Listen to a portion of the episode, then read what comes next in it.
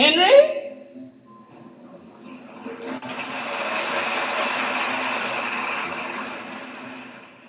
Oh, Henry?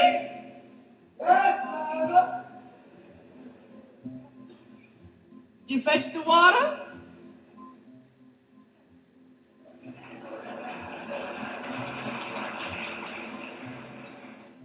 There's a hole in the bucket, there lies dear Liza, dear Liza. There's a hole in the bucket, dear Liza, a hole. Well, fix it, dear Henry, dear Henry, dear Henry. Oh, fix it, dear Henry, dear Henry, fix it. With what shall I fix it, dear Liza, dear Liza? With what shall I fix it, dear Liza? With what? With a straw, dear Henry, dear Henry, dear Henry. With a straw, dear Henry, dear Henry, with a straw. But the straw is too long, dear Liza, dear Liza. The straw is too long, dear Liza, too long. Cut it, dear Henry, dear Henry, dear Henry. Oh, cut it, dear Henry, dear Henry,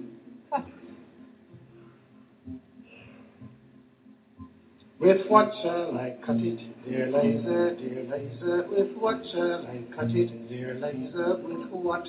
With an axe, dear Henry, dear Henry, dear Henry. With an axe, dear Henry, dear Henry, with an axe. The axe is too dull, dear Liza, dear Liza. The axe is too dull, dear Liza, too dull. Sharpen it, dear Henry, dear Henry. Oh, sharpen it, dear Henry, dear Henry. Hone it.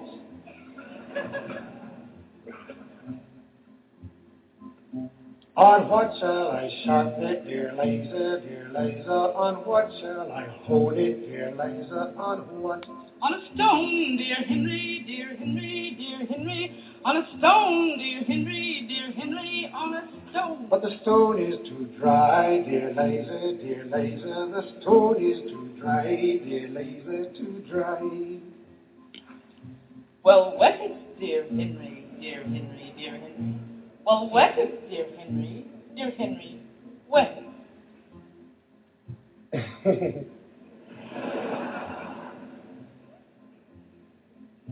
With what shall I wet it, dear Liza, dear Liza? With what shall I wet it, dear Liza? With what? Try water, dear Henry, dear Henry, dear Henry. Try water, dear Henry, dear Henry.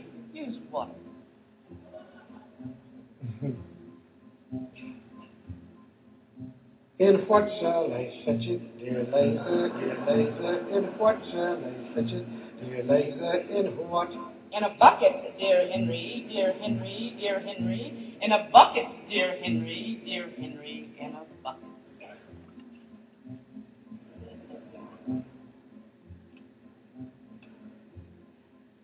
There's a hole in the bucket, dear Liza, dear Liza. There's a hole in the bucket, dear Liza, a hole.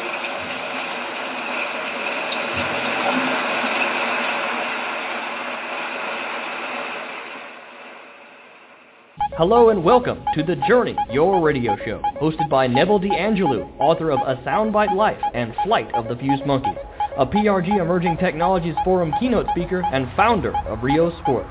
I am Joseph Ellison. Enjoy!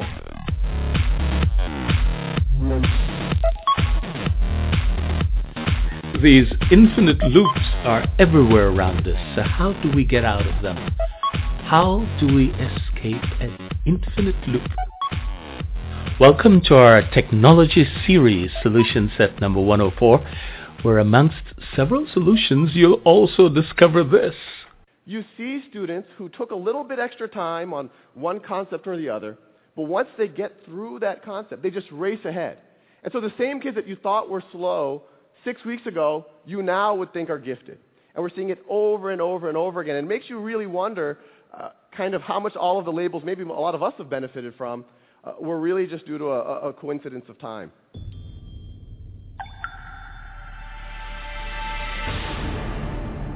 Probably like me, you don't mind receiving an occasional pic that is a good laugh for the day, or which aligns with the way you're thinking or feeling at a particular moment. One of our guests posted such a picture on Facebook a few weeks ago. It got a lot of LOLs. I added my huge LOL to the bunch. I find it more than humorous. In fact, I find it quite haunting. I'll tell you why in a while. It is a picture of a lad stooped beside a standpipe. Under the pipe, flowing full bore, is a bucket, which is in fact a closed basket full of what seems like a thousand holes. It is a good caption for angular lines of attack today, so hold on to your buckets full of holes. I'm Neville. You are on the journey, and we are about to stem it. Along the journey, we stop at intriguing places and meet fascinating people with novel solutions to some of life's tricky questions. And we play a few games and track the remarkable characters of three classic books, A Soundbite Life, Flight of the Fused Monkeys, and Illicet, A Time to Begin Again, all of which can be found on Amazon and Barnes & Noble. Angle number one. This past week I've fielded a lot of questions. Kids are heading out of high school, biting their nails about getting into college.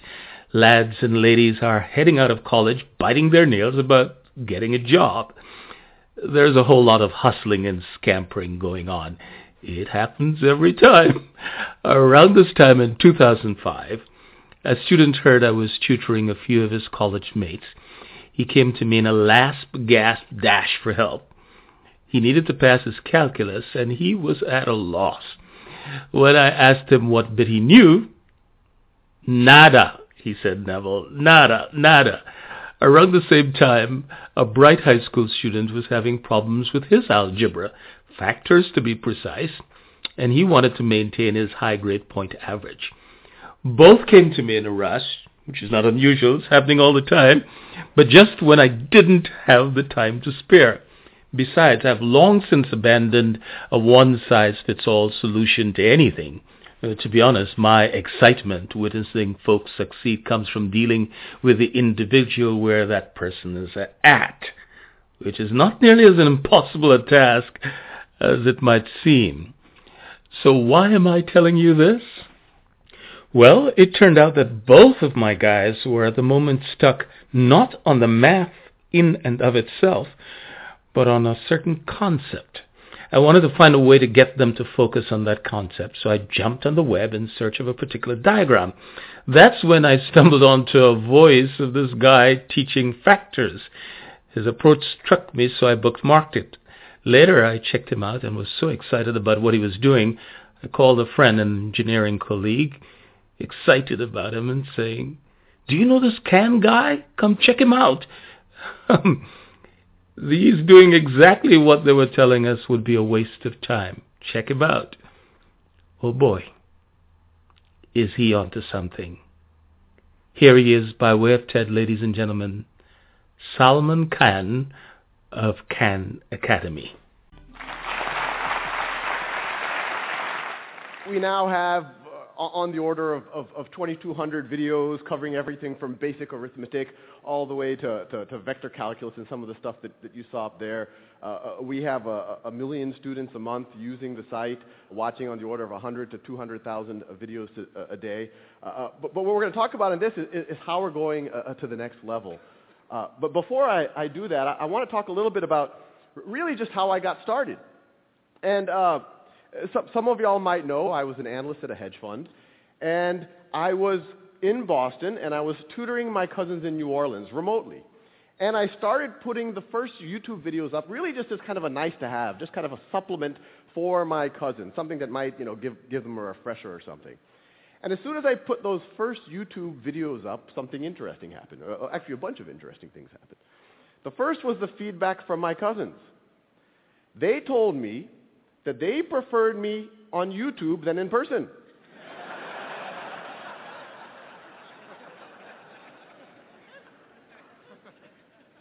and, and, and once, once you get over the backhanded nature of that, I, there was actually something very profound there. They were saying that they preferred the automated version of their cousin to their cousin. At first, it's very unintuitive, but when you actually think about it from their point of view, it makes a ton of sense. You have this situation where now they can pause and repeat their cousin. Now they can, uh, without feeling like they're wasting my time. They could, if they have to uh, review something that they should have learned a couple of weeks ago or maybe a couple of years ago, uh, they, they, don't have to be embarrassed and, and ask their cousin. They can just watch those videos. If they're bored, they can go ahead. They can watch it at their own time, at their own pace.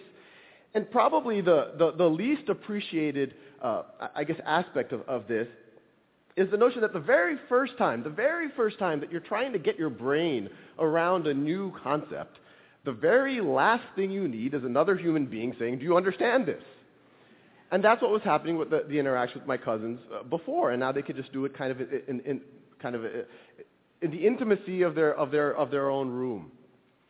Uh, the other thing that happened is, you know, I put them on YouTube just, just you know, for, for the, you know, I, I, I saw no reason to make it private, so I, I let other people watch it, and, and then people started stumbling on it, and, and I started getting some comments and some letters and, and all sorts of kind of feedback from, from random people around the world, and, you know, these are just a few. This is actually from one of the original calculus videos. And someone wrote just on YouTube, it was a YouTube comment. First time I smiled doing a derivative.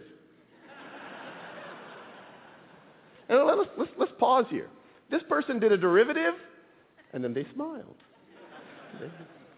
and then in response to that same comment, this is on the thread, you could go on YouTube and, and look at these comments. Someone else wrote, same thing here. I actually got a natural high and a good mood for the entire day. Since I remember seeing all of this matrix text in class, and here I'm all like, I know Kung Fu. and we got a lot of feedback along those lines. You know, it's clearly it was helping people. But then as, as the viewership kept growing and kept growing, I, I started getting letters from, from people, and it was, it was starting to become clear that it was actually more than just a nice to have. Uh, th- this is just a, an excerpt from one of, one of those letters. Uh, my 12-year-old son has autism and has had a terrible time with math. We have tried everything, viewed everything, bought everything. We stumbled on your video de- on decimals, and it got through. Then we went on to the dreaded fractions. Again, he got it. We could not believe it. He is so excited. And so you can imagine, you know, here I was, uh, uh, uh, an analyst at a hedge fund. Uh, I, it, it, was very strange for me to do something of social value. so, I, I, was, I was, uh, but uh, I, I was excited, so I kept going. And then a few things, other things started to dawn on me. That not only would it help my cousins right now or, or these people who were sending letters, but it could maybe that this content will never go old, that it could help their kids or their grandkids. If Isaac Newton had done YouTube videos on calculus, I wouldn't have to. uh, assuming he was good. Uh, we don't know. Uh, the other thing that happened, and, you know, even at this point, you know, I said, okay, maybe it's a good supplement. It's good for motivated students. It's good for maybe homeschoolers. But I didn't think it would be something that would somehow penetrate the classroom. But then I started getting letters from teachers. And the teachers would write saying, we've used your videos to flip the classroom. You've given the lectures. So now what we do, and this could actually happen in every classroom in America tomorrow, what I do is I assign the lectures for homework, and what used to be homework I now have the students doing in the classroom. And I want to I want to pause here for I, I, want to pause here for a second because there's a couple of interesting things. One, when those when those teachers are doing that, there's, there's the obvious benefit. There's the, the benefit that now their, their students can enjoy the videos in the way that my cousins did. They can pause, repeat at their own pace, uh, at their own time. But the more interesting thing, and this is the unintuitive thing when you talk about technology in the classroom, by removing the one-size-fits-all lecture from the classroom and letting, and letting students have a self-paced lecture at home. And then when you go to the classroom, letting them do work, having the, stu- the teacher walk around, having the peers actually be able to interact with each other. These teachers have used technology to humanize the classroom. They took a fundamentally dehumanizing experience. A bunch of th- 30 kids with their fingers on their lips, not allowed to interact with each other. A teacher, no matter how good, has to give this kind of one-size-fits-all lecture to 30 students, you know, blank faces, slightly antagonistic. And now it's a human experience. Now they're actually interacting with each other. So once the Khan Academy kind of, you know, I, I quit my job and, and, and we turned into a real organization. We're a not-for-profit. Um, the question is, how do we take this to uh, the next level? How do we take what those teachers were doing to their natural conclusion? And so what I'm showing over here, these are actual uh, exercises that I started writing for my cousins. Uh, the ones I started were much more primitive. This is a, a, a kind of a, a, more competent version of it. But the paradigm here is we'll, we'll, we'll generate as many questions as you need until you get that concept until you get 10 in a row. And the, the, the, Khan Academy videos are there. You get hints, the actual steps for that problem if you don't know how to do it. But the paradigm here, it seems like a very simple thing, 10 in a row, you move on. But it's fundamentally different than what's happening in classrooms right, right now. In a, in a traditional classroom, you have a couple of uh, uh, homework, homework lecture, homework lecture, and then you have a snapshot exam. And that exam, whether you get a, a 70%, an 80%, a 90%, or a 95%, the class moves on to the next topic. And even that, that, that 95% student, what was the 5% they didn't know? Maybe they didn't know what, what happens when you raise something to the, to the zeroth power. And then you go build on that in the next concept. That's analogous to uh, imagine learning to ride a bicycle. And I give you a bicycle, maybe I give you a lecture ahead of time, and, and I give you that, that bicycle for two weeks, and then I come back after two weeks, and I say, well, let's see, you're having trouble taking left turns, you can't quite stop. You're, you're an 80% bicyclist. So I put a big C stamp on your forehead, and then I say, here's a unicycle. But as ridiculous as that sounds, that's exactly what's happening in, in, our, in, our, in our, classrooms right now. And, and, and the idea is, you know, you, you, fast forward and students start, good students start failing algebra all of a sudden and start failing uh, calculus all of a sudden, despite being smart, despite having good teachers, and it's usually because they had these Swiss cheese gaps that kept building throughout their foundation. So our, our model is learn math the way you would learn anything, like the way you would learn a bicycle. Stay on that bicycle fall off that bicycle. Do it as long as necessary until you have mastery. The traditional model, it penalizes you for experimentation and failure, but it does not expect mastery. We encourage you to experiment. We ex- encourage you to failure, but we do expect mastery. This is just another one of the modules. This is trigonometry. This is shifting and reflecting functions. And, and they all fit together. We have, we have about 90 of these right now. And, and, and you could go to the site right now. It's all free, not, not trying to sell anything. But the general idea is that they all fit into this knowledge map. That top node right there, that's literally single digit addition. It's like 1 plus 1 is equal to 2. And the paradigm is once you get 10 in a row on that, then it keeps forwarding you to more and more advanced modules. So if you keep, so it keeps, this is further down the knowledge map, we're getting into more advanced arithmetic.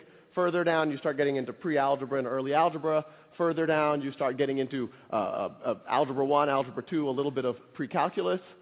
And the idea is from this we can actually teach everything. Well, everything that can be taught in this type of a framework. So you can imagine, and this is what we are working on, is from this knowledge map you have logic, you have computer programming, you have grammar, you have genetics, all based off of that core of, okay, if you know this and that, now you're ready for this next concept.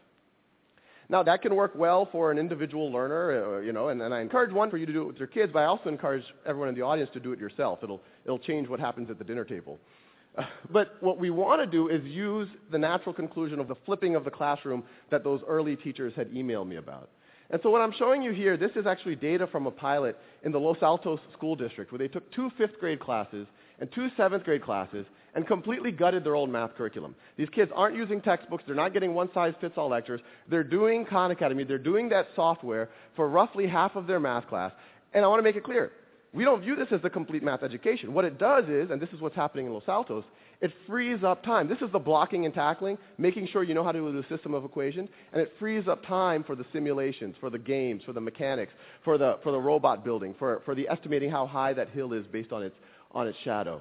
And so the paradigm is the teacher walks in every day, every kid works at their own pace, and a teacher gets, this is actually a live dashboard from Los Altos School District, and they look at this dashboard. Every row is a student, every column is one of those concepts. Green means the student's already proficient, blue means that they're working on it, no need to worry, red means they're stuck. And what the teacher does is literally just says, let me intervene on the red kids. Or even better, let me get one of the green kids who are already proficient in that concept to be the first line of attack and actually tutor their, their peer.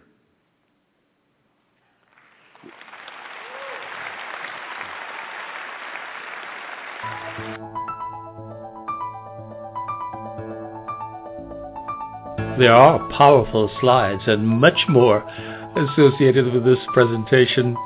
We encourage you to visit the site, check out the video. It has had more than 3 million views.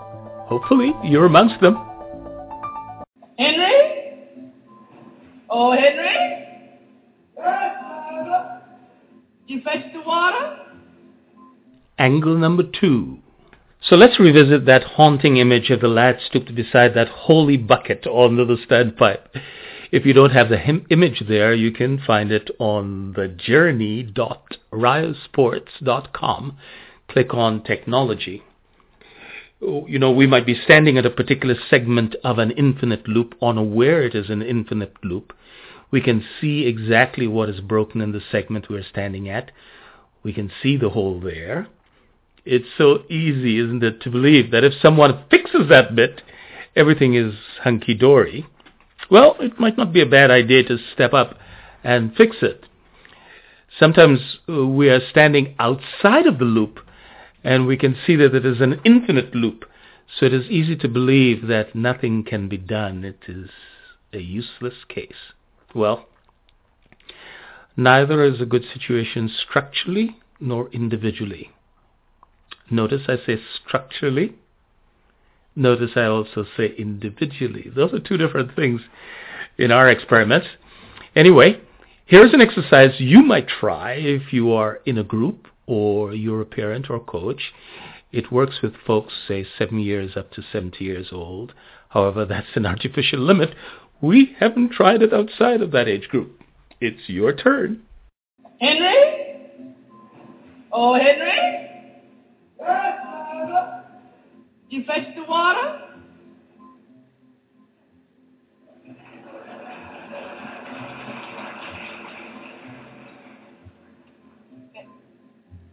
Go fetch the water.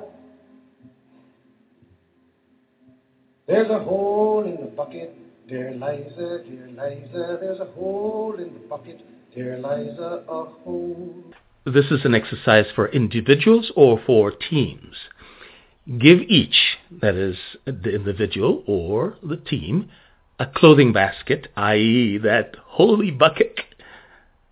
And the person or team's task is then to use it to fetch a particular amount of water to a particular place.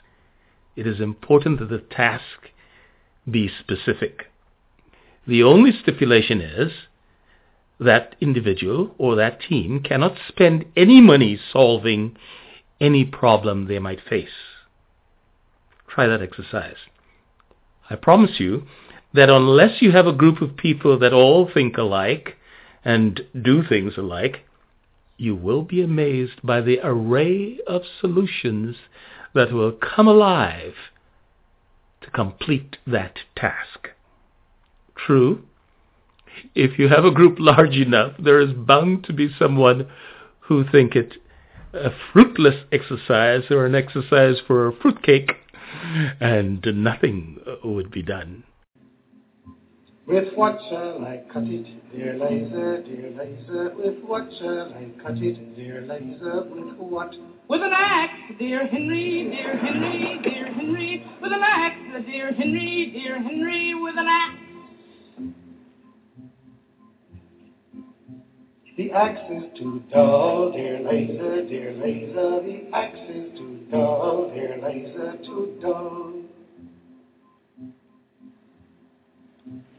Sharpen it, dear Henry, dear Henry, dear Henry. It, dear Henry, dear Henry. Hone it. Let's hone it. We ascribe the word stem to the three angles of approach to our leaky bucket. In everyday life, actually, we use this word stem a few different ways. A stem is the stalk that supports a leaf, a flower, or fruit. It's the main body of that portion of a tree, or a shrub, or, other plant that is above ground, or it's a cut flower.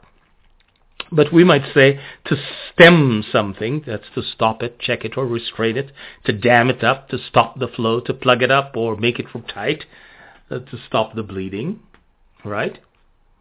We also use the word stem the, to make headway against a force, against the tide, say, or to make progress against any opposition.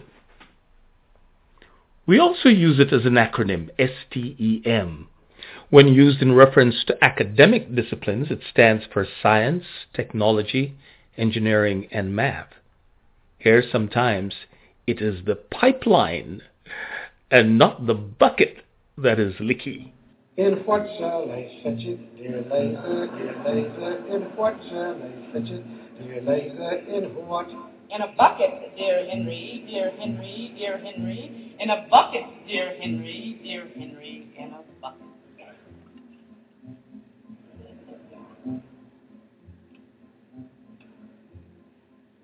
There's a hole in the bucket. There's a hole in the bucket, Liza, a hole. In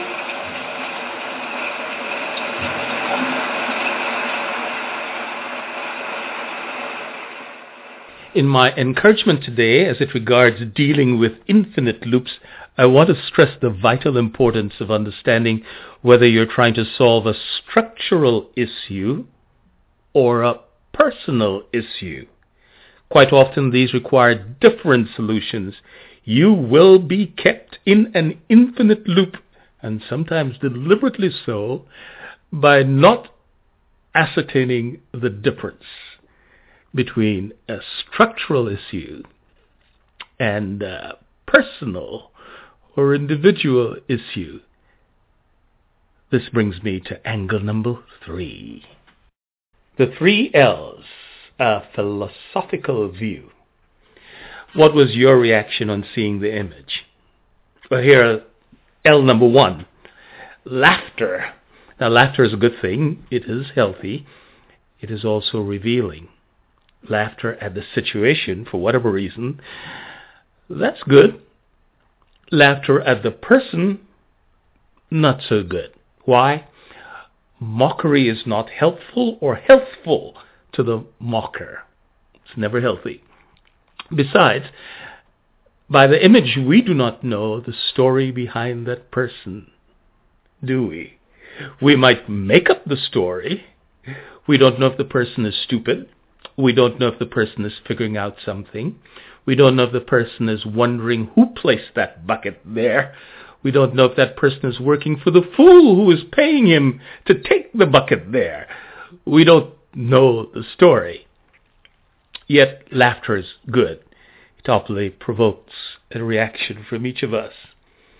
L number two, lesson learned. Learning something from that image is good.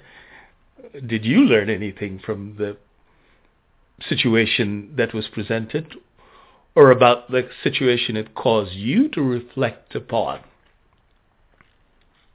L number three. Did it inspire you to want to lend a hand? Would that be a good thing or a bad thing? My mom, you, you see, now I'm going to blame my mom. She used to sing for me that Harry Belafonte song, which I'm grateful to be sharing with you. That's Harry Belafonte and Odetta live. She used to say it all the time uh, after singing that song with me. Don't stand there and complain about the hole in the bucket. Do something about it. Now that lady, that lady that lady. The Journey is available free on iTunes, Blog Talk Radio, Ryo Sports Radio, and several of your favorite internet platforms. Download, embed, and share via any of the social media you love. Remember, you can also find us on Stitcher. And grab a copy of The Hunks I Breed. A breed beyond the hero. The Hunks I Breed by yours truly. Check it out. Have a great week. See you next week.